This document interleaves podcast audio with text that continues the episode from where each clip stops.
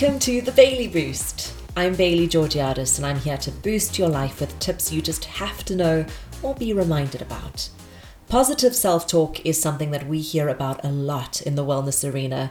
We know how powerful affirmations can be because it is the age old what you think is what you receive, what you create, what you believe. Your thoughts are incredibly powerful. We've either watched The Secret or read the book or both, and if you haven't, make it a priority this year. It is timeless.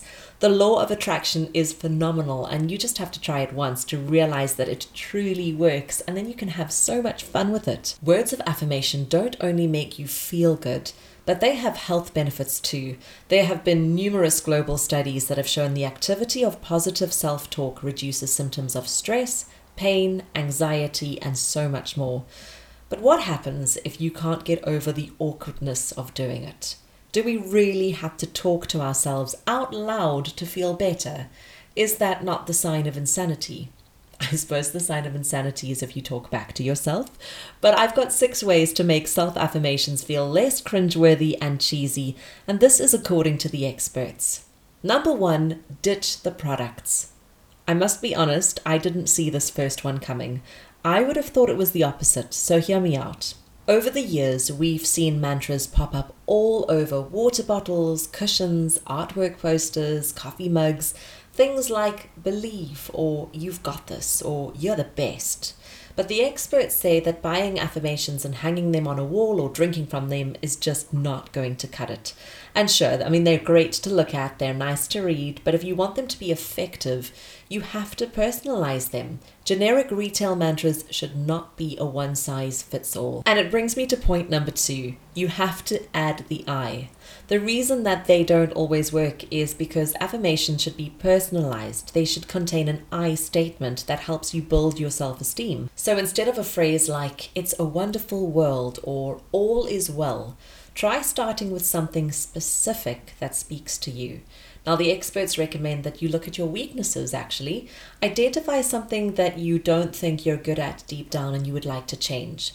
Make a list of these negative items, and I'll give you some examples like I'm not smart or I'm not capable of getting a new job that I love and then flip it into a positive statement, reserving any judgment. This is the time to really be kind to yourself. So translate it into I am smart. I am capable of finding a job I love. Some people find it awkward to say these affirmations out loud, but it's essential. Now, the reason is you also have to hear it. You have to view yourself as your own best friend. If your best friend came to you and was vulnerable and said, I'm just not feeling worthy, I'm not feeling good enough, I'm not feeling smart enough, you would give them a pep talk. So it's time for you to pep talk yourself, and you actually have to say these out loud so that you get to hear it too. We can think things in our head, but hearing it is why self talk is so effective when it comes to reducing a lot of our mental challenges. Now, if you feel that saying it out in the open is still too cringeworthy, then number three, choose a private place. It can obviously be awkward to walk around in an open area with other people around chanting your affirmations. So find an ideal space that's free from distractions. In the beginning, I would say it in the bathroom. I would say it alone in the morning or the evening, looking in the mirror. I would also say them out loud in my car because that's usually when I was alone. But as I became really comfortable speaking them and feeling good about them, I started doing it in front of my family. And what I found was how contagious it was. So you can actually include the kids.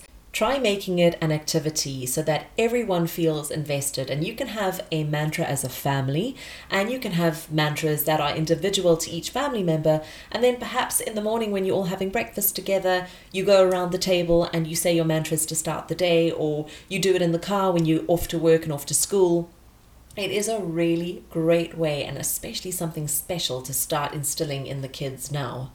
Number four, write your self affirmations down. So if you are still having a hard time and feeling really cheesy hearing them, write them down.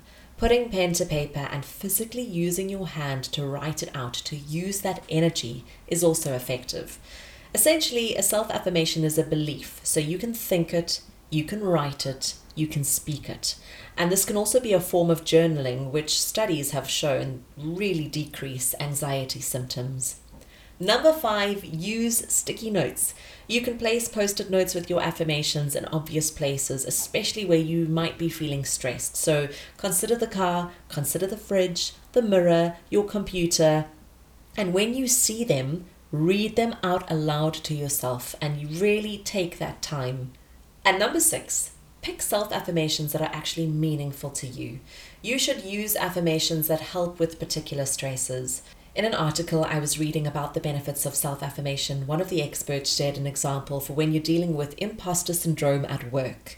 So try thinking about the specific situation like, are you working on a big project? Are you feeling like you're not good enough to be working on this project? Are you worried that people are going to question you, doubt you? Are you doubting yourself? Are you feeling like, oh, everyone's going to figure out that I actually don't know what I'm doing? Classic imposter syndrome signs, right? Well, coming up with some positive self talk can really be helpful to stop those feelings. So, for example, I am capable. I will excel at this opportunity.